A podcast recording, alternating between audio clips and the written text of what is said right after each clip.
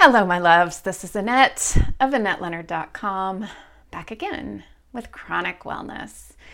Thank you for joining me. I am going to talk to you today a little bit about control. Not just a song by Janet Jackson, but something that every single one of us wants in our lives. And I think that um, prior to chronic illness, I operated under the illusion that I had a lot more of it than I now know that I do.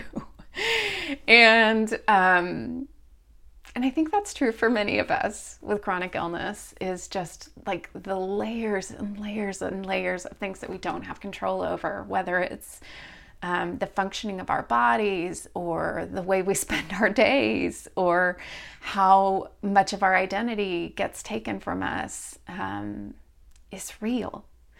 And so I thought about that today as I was looking at my hair. And I want you to know that I have very, very dark hair, almost black. I will maybe try to insert a picture here and show those of you who don't know me. And it's only been about two years now that I have been dyeing my hair, and it was just on a lark. I'd never dyed my hair before, and I thought, why then not? And uh, then I started playing with styles and ended up with a mohawk, and I love it because it's so much fun. And I had not had my hair bleached since um, pre COVID. And in my sorrow, in my brokenness, coming out of these blood clots and learning that I now have a clotting disorder, um, I I turned to my wife a couple of weeks ago and I said, I know it is frivolous and ridiculous, and we don't have the money. And for me, salons do not feel safe. Um, and yet, I want my hair done. And you can say that that's vanity or being a lady or any other, whatever thing you want to decide it's about. For me, I am clear that it's about control. And so I watched a bunch of YouTube videos, I bought a little product on Amazon, and two bleaches in one tone later.